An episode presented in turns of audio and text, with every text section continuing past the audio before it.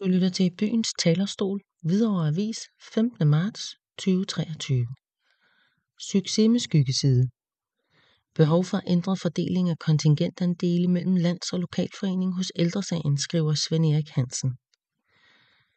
Succes på alle fronter. Et fantastisk år 2022.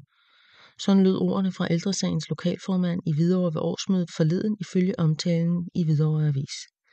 Her kunne man også finde oplysninger om en skyggeside ved det succesfyldte år med opbakning til arrangementer, nemlig et driftsunderskud på 93.000 kroner og dermed et tilsvarende dyk i egenkapitalen.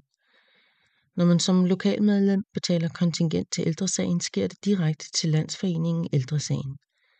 Årskontingentet for et ægtepar er 440 kroner, for enlige 270. Forudsætter man, at lokalafdelingen i Hvidovre har har godt 7.500 medlemmer, vil medlemsbetalingen kunne anslås til ca. 1,8 millioner kroner årligt. Og hvad går disse penge så til?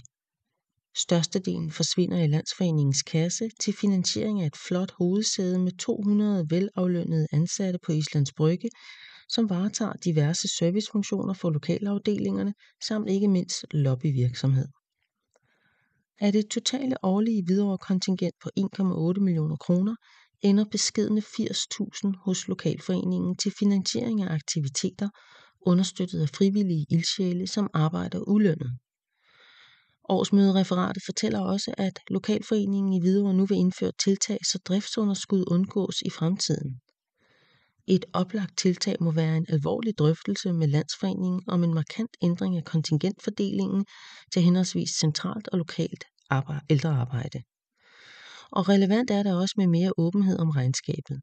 Benyt dog lokalforeningens hjemmeside til offentliggørelse af regnskabet, så flere end de 144 årsmødedeltagere har mulighed for at blive orienteret.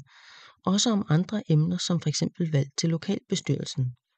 Underskrevet Svend Erik Hansen, Gadestævnet 37.